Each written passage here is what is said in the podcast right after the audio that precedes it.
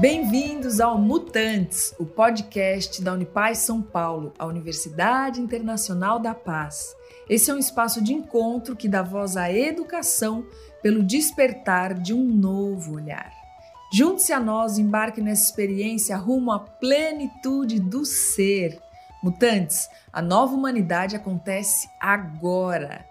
Eu sou Vivian Amarante, cantora, compositora, educadora e aprendiz, e sou parte do Conselho Gestor da Unipaz.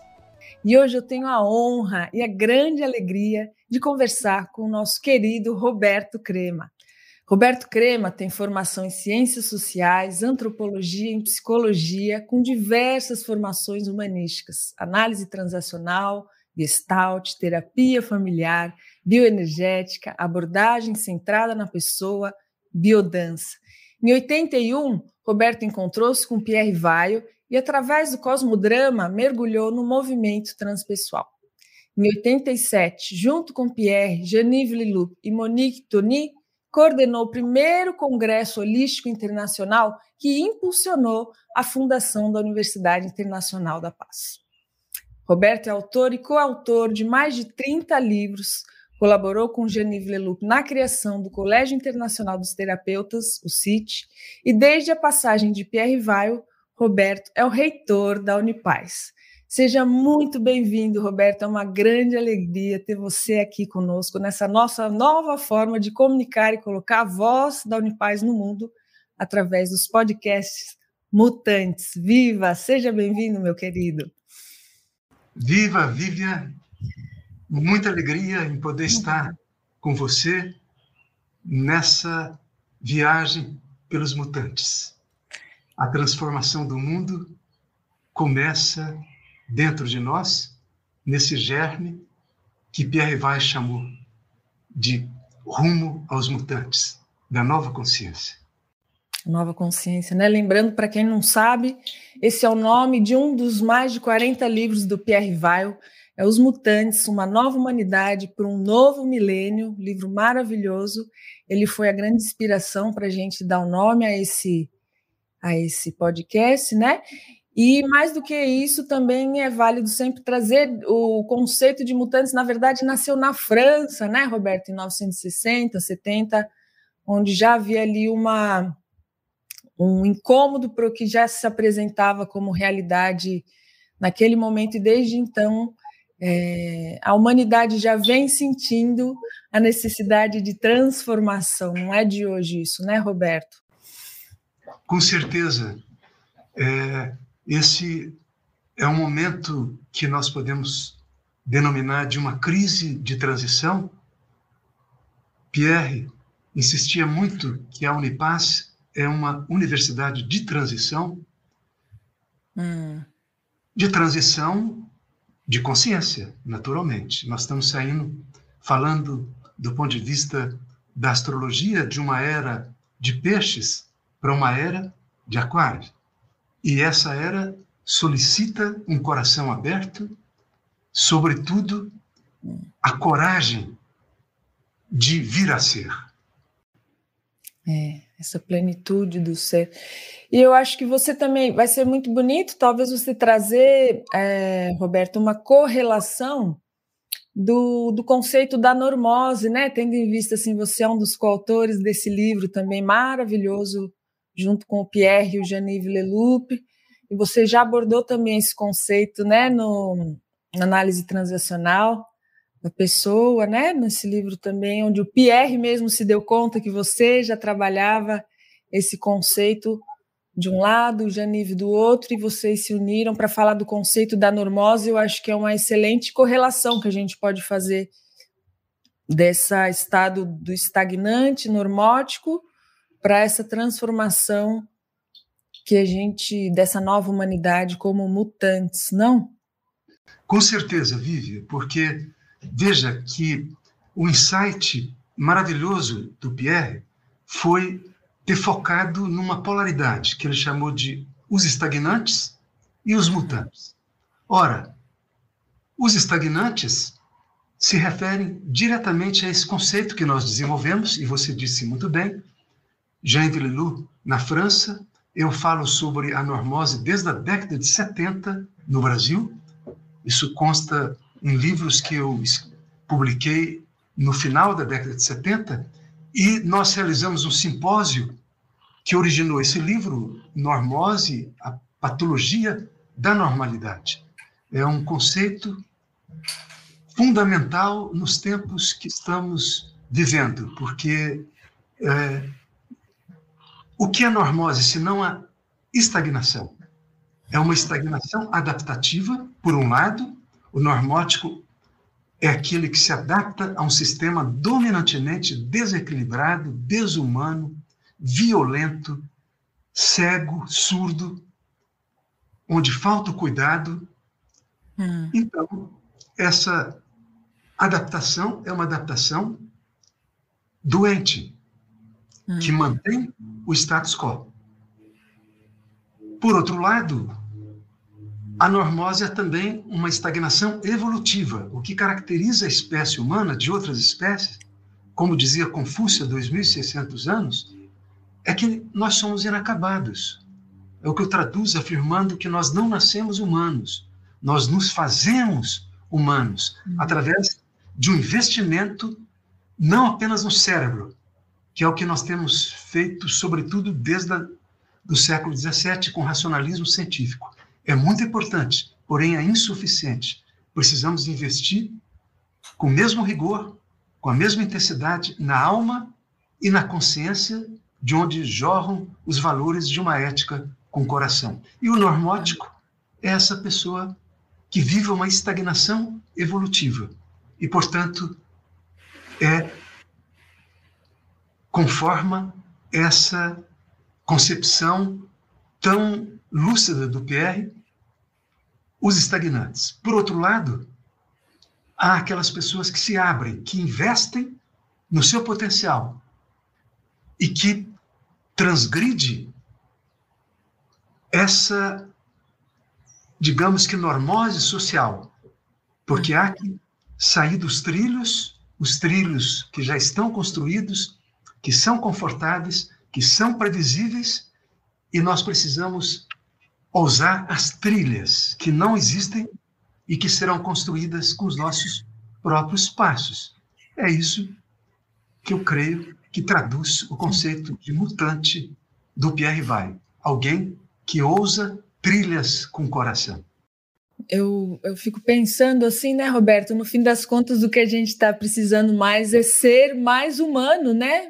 Assim, um olhar simplista mas muito profundo, né? Você falou, a gente não nasce humano, a gente se faz. Eu acho que no fim, um grande convite é que a gente se faça mais humano, né?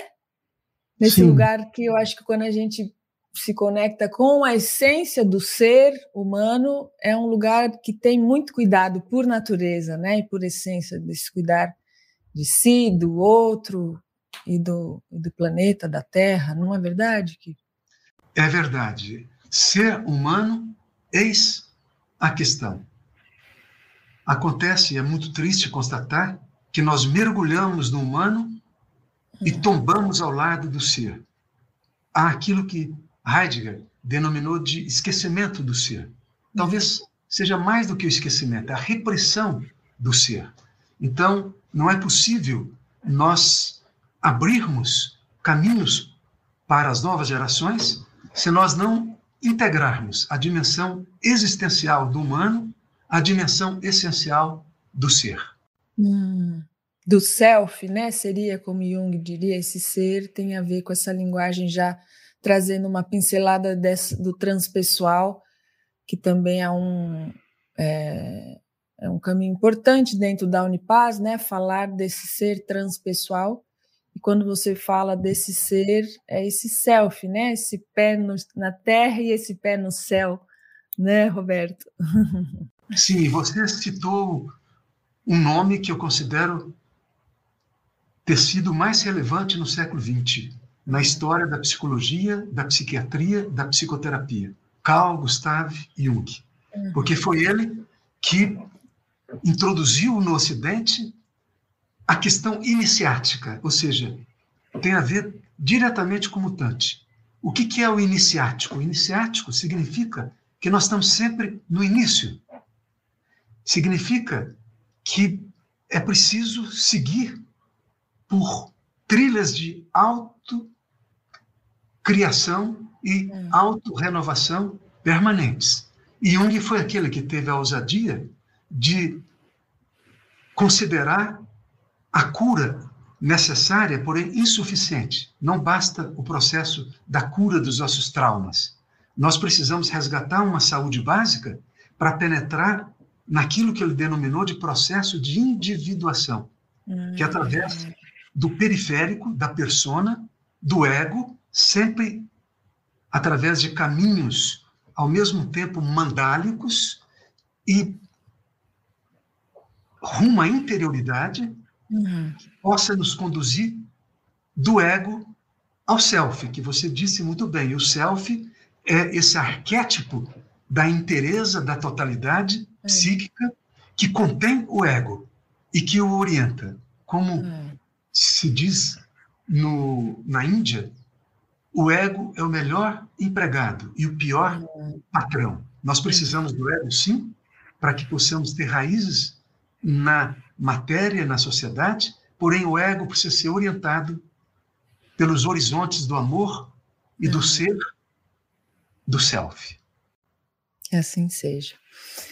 E já que a gente trouxe o Jung, é, Crema, eu acho que um, um conceito também que está muito presente na vida do, do mutante, e que eu acho que vai ser muito bonito a gente trazer aqui agora, é a, são as sincronicidades, né? Que é algo que o Pierre também abordou bastante no livro dos mutantes, que o Jung também é um grande nome, e que o, o mutante, eu acho que você, lógico, vai falar melhor do que eu, mas vai se sutilizando para essa percepção, né? Das sincronicidades que estão aí o tempo todo, mas que eu acho que quando a gente vai acho que se, eu gosto muito dessa palavra, né? Se sutilizando, a gente vai se abrindo para essa para perceber essas mensagens, né, que vêm de um lugar além e que nos faz ver que somos parte desse desse todo. Então, Vívia, de fato, a sincronicidade é um conceito é, fundamental, porque o dogma do racionalismo científico, que desde o século XVII modelou a modernidade modelou a educação contemporânea, as instituições, é o dogma da causalidade. Tudo é causado. É isso que engendra o enfoque do determinismo. Se tudo é causado, através da manipulação das causas, podemos determinar os resultados. Isso é verdade. A tecnociência trabalha a partir do modelo da causalidade, é o modelo de Newton, é o modelo do paradigma é, da razão crítica, cartesiana. Cartesiana, né? Agora, o que fez Jung com Pauli, um representante da física quântica, prêmio Nobel, ambos desenvolveram em 1950 o conceito de sincronicidade, uhum. que nos libertou dessa, eu diria que perspectiva gélida do determinismo, sem negar a causalidade. Ou seja, o que realizou Jung com Pauli foi um quaterno. Nós temos tempo e espaço. E nós temos causa e sincronicidade. Ou seja, o que é sincronicidade? O Jung definiu como conexões acausais ou transcausais. Ou seja, quando dois eventos se conectam, não pela causa, e sim pelo sentido. Isso tem a ver com nós transcendermos a fantasia da separatividade. É um conceito eh, da gnose da Idade Média, unus mundos. Nós vivenciamos no unus mundos. Nós vivenciamos, desde o Big Bang, numa, eh, eu diria, simultaneidade permanente. Nós fazemos parte do universo. O ser humano não está separado, mas sim ele é um átomo de um universo vivo. Então, quando ele faz uma pergunta, ele pode potencializar uma resposta do próprio da própria totalidade cósmica. E por isso, a sincronicidade nos solicita a plena atenção, uma escuta inclusiva. Porque enquanto nós estamos falando, um pássaro canta, uma é. folha cai, E isso nos desvela sentidos. E o mutante é aquele que escuta, além da causalidade, escuta os sinais, aquilo que os antigos chamavam de sinais. Hum. Eles se sentiam mais no coração do cosmos do que hoje. É, infelizmente, faz parte da normose contemporânea. Nos sentimos separados hum. da totalidade. Ora, quando um mutante desperta para esse sentido de participação hum. da parte no todo, do todo na parte. Então ele se torna um ser muito mais aberto a uma escuta plural, a uma escuta não apenas das causas, a uma escuta também do sentido, porque é o direcionamento, o sentido, se a causa fala do passado, o sentido nos fala do para quê. Hum. Nos fala de uma finalidade. E, portanto, o conceito de sincronicidade, como você disse, faz parte do coração do universo do mutante. O mutante escuta não apenas aquilo que qualquer mente acadêmica escuta, porém ele se abre para uma mente mitopoética, musical, que pode escutar aquilo que Pitágoras chamava a melodia das esferas, que está aqui presente, nesse instante, entre nós.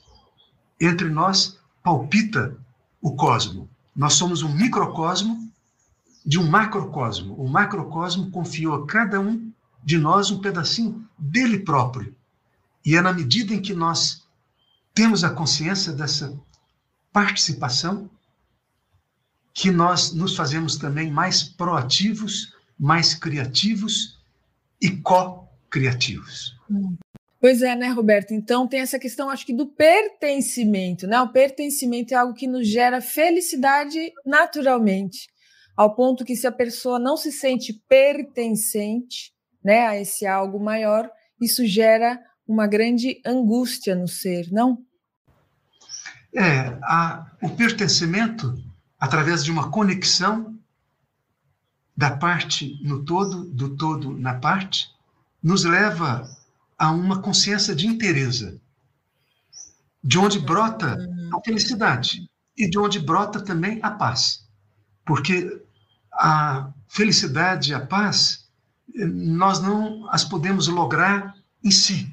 É na medida em que nós nos tornamos mais inteiros, mais verdadeiros, é na medida em que o nosso corpo está em sintonia com a nossa alma e em sintonia com a nossa consciência e se sentindo em conexão com o macrocosmo, é nessa proporção que vai jorrar naturalmente o cálice da felicidade hum. e a paz que nós tanto buscamos, a paz interior, a paz social, a paz ambiental, a paz universal. Hum. E aí, né, você citou é, é, esse conceito da fantasia da separatividade, né? Então, acho que vale voltar a dizer assim, então, quando a pessoa se sente separada, né? Quando ela não se sente parte, ela se sente eu sou um, e o outro é o outro, e, e a terra estou separada do outro, é onde acho que é a base de todo sofrimento, né? Começa por aí também, quer dizer. Não sei se seria a base desse sofrimento, mas aí começa. Então, se eu não sou parte, então eu preciso me apegar às coisas. É daí um grande começo para todo o sofrimento do ser humano, não é? Olha, Vívia, foi a primeira eu diria que experiência é, impactante causada pelo meu encontro com Pierre Vai, quando eu tinha 30 anos, no início de 1981. Hum. Eu já era um analista de data, tudo aparentemente estava bem na minha existência familiar, profissional, social, e, no entanto, alguma coisa me cavava o peito. Eu sentia uma certa angústia que eu não sabia a origem. Hum. Foi quando me chegou nas mãos um folder do Cosmodrama de Pierre Vai. Eu já tinha ouvido falar desse Pierre Vai, esse francês que se naturalizou brasileiro. E eu pensei, está na hora de conhecer o Pierre Vai. Eu entro numa sala, um amigo de testemunha, também um analista de data, estava comigo, hospedado em casa. Ele é testemunha do que eu vou dizer rapidamente. Eu vejo aquele homem com a coluna ereta, um olhar azul, celestial, uhum. e alguma coisa estranhamente aconteceu. Algo silenciou dentro de mim. Uhum. Houve uma expansão de consciência que eu nunca antes tinha vivenciado. Hum, que bonito. E naquele estado expansivo, totalmente, ao mesmo tempo estranho e familiar para mim, uhum. eu escuto o Pierre falar sobre a raiz do sofrimento humano. Uhum. Ele então escreveu três palavras no flipchart: o apego, o medo o estresse. Uhum. Ele circulou cada palavra dessa e disse: apego é identificação. Tudo está em transformação. Tudo é impermanente. Se eu me apego, seja lá ao que for, eu vou sentir medo. E esse medo de eu perder, uhum. de jamais reaver se eu já perdi, ou de nunca conseguir, esse medo vai me levar ao estresse, que é o desgaste da existência que vai me levar às doenças. E aí ele disse: e todo apego advém da fantasia da separatividade. Hum. Olha, o chão se abriu debaixo dos meus pés. E eu compreendi naquele instante a angústia que estava cavando meu peito, que estava cavando o peito de todas as pessoas que me procuravam. E foi então que eu me dei conta desse universo da comunhão. É possível ir além do apego. É essa conexidade, é, é essa consciência de participação. Essa fórmula tão simples, mas que você vai encontrar é, no, na perspectiva de um Lao Tse, do taoísmo, de um Siddhartha Gautama, o Buda da tradição hindu, que você vai encontrar nos Upanishads, nos é. Vedas, você vai encontrar na tradição sufi, você vai encontrar nos evangelhos, só que com palavras atuais. O Pierre Vai atualizou uma mensagem muito antiga, uhum. com palavras contemporâneas. Demonstra como o plano mais sutil, você falava na sutileza, que é o plano da consciência, onde nos apegamos, isso leva a um impacto na alma, que é o plano emocional, uhum. do medo, que leva ao impacto no mais concreto, no corpo físico, que é o estresse. Uhum. Então, isso demonstra que nós adoecemos do mais sutil para o mais denso. E, portanto, a cura também se passa do mais sutil para o mais concreto. Portanto, de fato, é, o mutante é aquele que se abre para esse horizonte além do ego, porque é o ego que nos introduz, e eu diria que é o fator básico da separatividade pessoal. Ele se sente uhum. numa bolha, num encapsulamento. E é na medida em que nós somos capazes de transcender o ego sem negá-lo, porque é importante compreender que, da mesma forma Sim. que uma lagarta é, é o caminho para a borboleta, como dizia Jean-Yves Leloup, o ego é o caminho do self. Não se trata de pisar no ovo para fazer nascer o pintainho, mas é preciso orientar o ego por esses domínios do self. Portanto, eu diria que esse é o horizonte com muitos portais, porque nós vamos dar muitos saltos qualitativos de uma trilha com coração do mutante. Que maravilha. Ai, até um suspiro aqui de te ouvir, Roberto. E já que você trouxe esse conceito, esse olhar, né, poético dessa transição da, da lagarta para a borboleta, eu acho que vai ser bonito você trazer esse conceito. A gente fala às vezes da crise da crisálida, né? Conta pra gente, então, aqui para o ouvinte, Roberto, quem não conhece ainda talvez esse conceito, do que se trata a crise da crisálida. Acho que tem muito eu a ver gosto, com o mutante, né? Eu gosto muito desse conceito, ele já consta no livro que eu escrevi logo depois do primeiro Congresso Holístico Internacional, que foi publicado no início da década de 90, que é a Introdução à Visão Holística. Eu falo da crise da crisálida. Lá se vão 40 anos. Hum. E eu creio que essa é uma metáfora muito especial. Aliás, é, quando a Unipaz concluiu 30 anos, eu publiquei um livro que é O Poder do Encontro. E que na capa, como você pode ver, é um bambuzal e uma ou duas borboletas. Duas Sim. borboletas, agora quatro, então. então, e cada capítulo desse livro fala dessa etapa de uma lagarta no caminho para a borboleta.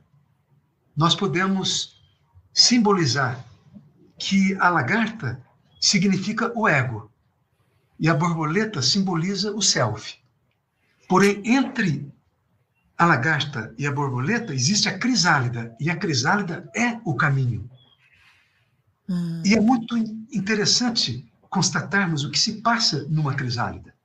Você sabe, uma lagarta, ela é voraz. Ela come, come, come, come as folhinhas que aparecem na sua frente. É uma bulimia realmente encarnada, a lagarta, que é uma metáfora da humanidade nesse momento, que está consumindo os ecossistemas, destruindo, depredando, é, inclusive é, os povos originários, que são os guardiães da autossustentabilidade, nesse momento encontram-se em risco em função da normose, hum. essa, esse esquecimento de que são nossas raízes que trazem a seiva do nosso presente e o sentido do nosso futuro. A lagarta come, come, come. Porém, diferentemente da humanidade normótica, chega um momento que a lagarta deixa de comer. Ela deixa de comer totalmente. E o que se passa? É algo que fala muito desse momento que nós estamos vivenciando. É o caos total. Uhum. Porque bilhões, trilhões de células dentro de uma lagarta que tinha alimento à vontade, de repente começam a viver a miséria, a fome total.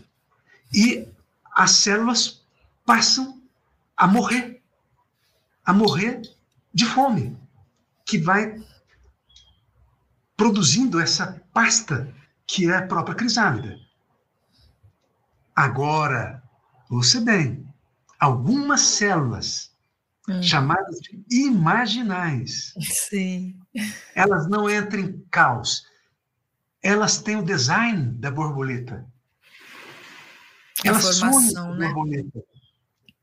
Elas não entram em pânico. E são através das células imaginais, que fala da imaginação criativa, oh. que gradativamente da crisálida brota uma borboleta. Sim. E eu creio que essa é a metáfora dos mutantes. Esse é o momento em que os normóticos, os estagnantes, estão muito confusos, estão muito perdidos, estão muito angustiados. E é na medida em que essa transformação, onde um sistema insustentável desaba e vai continuar desabando, e há um outro sistema que está surgindo silenciosamente. O que desaba faz muito barulho mas um jardim floresce silenciosamente e uma borboleta se desprende da crisálida suavemente, não faz barulho. Hum. Ou seja, nós dependemos dos seres humanos imaginais, que são os mutantes. Ah. É um ser humano que tem o design do que é um ser humano na sua inteireza, não a normose. Nós encontramos na mídia nomes importantes, figuras importantes, que não são seres humanos. Seres humanos de verdade, nós vamos precisar, e eu escrevi um livro chamado Saúde e Plenitude, e há mais de 30 anos eu estudo a plenitude, que fala dos mutantes. São seres ao longo da humanidade que trouxeram a diferença. E desses seres, é uma minoria nobre, ou como dizia, e eu gosto muito dessa afirmação do filósofo da desobediência civil, esse que era o livro da, de cabeceira do Mahatma Gandhi, ele dizia que numa multidão, um justo, um único justo, é a maioria de um, dizia Henri Thoreau. Então, eu creio que será dessa nobreza, dessa maioria de um, dos mutantes que estão despertando em todo o planeta, e a Unipai surgiu para facilitar esse parto de uma nova consciência junto com outros organismos mutantes, como a Unipaz. Eu tenho dito há 30 anos que a Unipaz é um organismo mutante. E para facilitar a emergência de uma nova idade da consciência. É como nós dizíamos há 34 anos. A Unipaz não é um caminho. A Unipaz é um abre caminho para que cada um, cada mutante, possa inventar o seu modo de florescer e possa desvelar o seu semblante singular, colaborando para esse parto de uma nova consciência. É, eu chamo a Unipaz de um grande portal, né? Também, assim, de fato é são portais que vão se abrindo, né? Essa proposta dessa escola para transformação. Fica aqui o convite para você que está nos ouvindo e que não conhece a Unipaz, conhecer todo o trabalho que ela vem fazendo há mais de 30 anos. A gente tem aí as, as páginas webs que estão disponíveis, tem a, a página da Unipaz São Paulo, Unipaz DF, todas as outras, as outras, somos 20, são 20 unidades da Unipaz distribuídas aqui no Brasil, em Portugal também, na Bélgica estamos agora, um, né, Roberto? E se você ainda não conhece, vem conhecer a proposta da Unipaz, porque uh, eu acredito que a célula do mutante habita em todo ser humano, né, Roberto? Eu acho que se você sente aí um chamado para esse despertar para o mutante que te habita, nós da Unipaz estamos aqui de portas e coração aberto para você vir fazer parte dessa transformação junto com a gente. E, Roberto, a gente está caminhando aqui, infelizmente, para o final, né? Você é uma pessoa assim que daria para a gente ficar conversando por um, um bom bule de chá ou de café por horas, mas dentro da nossa proposta aqui do formato, a gente está caminhando para o final e vou te convidar a deixar uma inspiração para quem está aqui nos escutando. É, e se identificando, né, talvez com esse grande chamado do mutante que já habita, eu acredito sim que essa essa vontade, né, habita assim dentro de cada ser humano. E eu acredito nesse despertar é, cada vez mais, né? Eu acho que a gente está sendo convocado. O chamado é para todos, né? Então, o que que você deixaria como inspiração final para essa nossa conversa do mutante nesse momento tão forte que a gente está atravessando? Então, Vívia, de fato, nós vivenciamos uma crise global que tem uma natureza iniciática. É, nós estamos impactados com uma pandemia hum. desde final de 2019 e essa pandemia ela é um sintoma, e o sintoma não é ruim, é uma mensagem que recebemos e que precisamos escutar, ler, interpretar e honrar. E eu creio que um dos sentidos óbvios dessa pandemia é dizer basta. Basta dessa normose. Basta desse consumismo. Basta dessa existência frívola, sem sentido. Porque isso está representando quem sabe o triste término da aventura humana. Uhum. Então, eu creio que essa pandemia ela nos convoca a um novo começo. E o novo começo só pode ser através de mutantes, de seres humanos imaginais. Eu tenho sempre dito que ninguém transforma ninguém e ninguém se transforma sozinho. Nós nos transformamos no encontro, no encontro consigo, com outro, com os outros, com a natureza e com o próprio mistério, que, como diziam os gregos, que convocado ou não, sempre está presente. A Universidade Internacional da Paz, a Unipaz, é uma universidade do encontro, da razão com o coração, da sensação com a intuição, da efetividade com a afetividade, do masculino com o feminino, para uma nova dança. É a dança da recriação. Hum. E para isso todos nós somos convidados e convidadas. Venha para a tenda do encontro. Viva, venham, venham, venham, porque estamos precisando da sua luz, da sua ação no mundo. né, Roberto? Eu acho que no fim das contas é um grande convite tudo isso para a gente investir, né? Nos, tem uma frase sua muito linda que eu gosto muito no livro da Normose, que você fala que a gente tem que investir nos talentos que o mistério nos confiou, né? Então, fica aí o seu o convite da Unipaz para você vir fazer parte desse movimento com a gente, e aqui a gente dá as mãos para essa transformação. Roberto, muito obrigada mais uma vez, sempre um bálsamo para a alma te escutar, uma honra, uma alegria estar aqui fazendo acontecer esse trabalho de expandir a voz da Unipaz para o mundo, porque é, a Unipaz é a terceira universidade, não é do mundo, como é que é, não é, Roberto, da a terceira universidade criada no mundo, só que com diferencial. Além dos motivos nobres da diplomacia pela paz e o desarmamento necessário, a Unipaz desde o início partiu do princípio de que não é com paradigma, não é com a lógica que inventou o problema que nós vamos resolvê-lo. Nós precisamos de um novo aprender a aprender.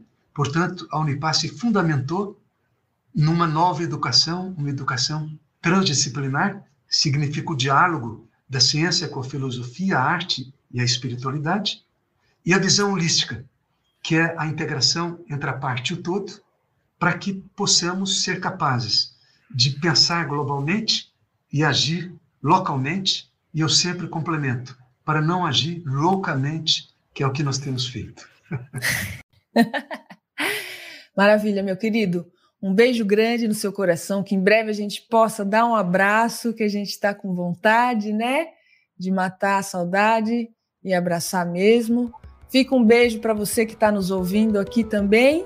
E fica o convite para você estar com a gente no próximo episódio. A cada 15 dias, às segundas-feiras, nós vamos estar aqui com um novo bate-papo para você, mutante, que está nesse grande despertar da transformação. Viva! Um beijo e até a próxima!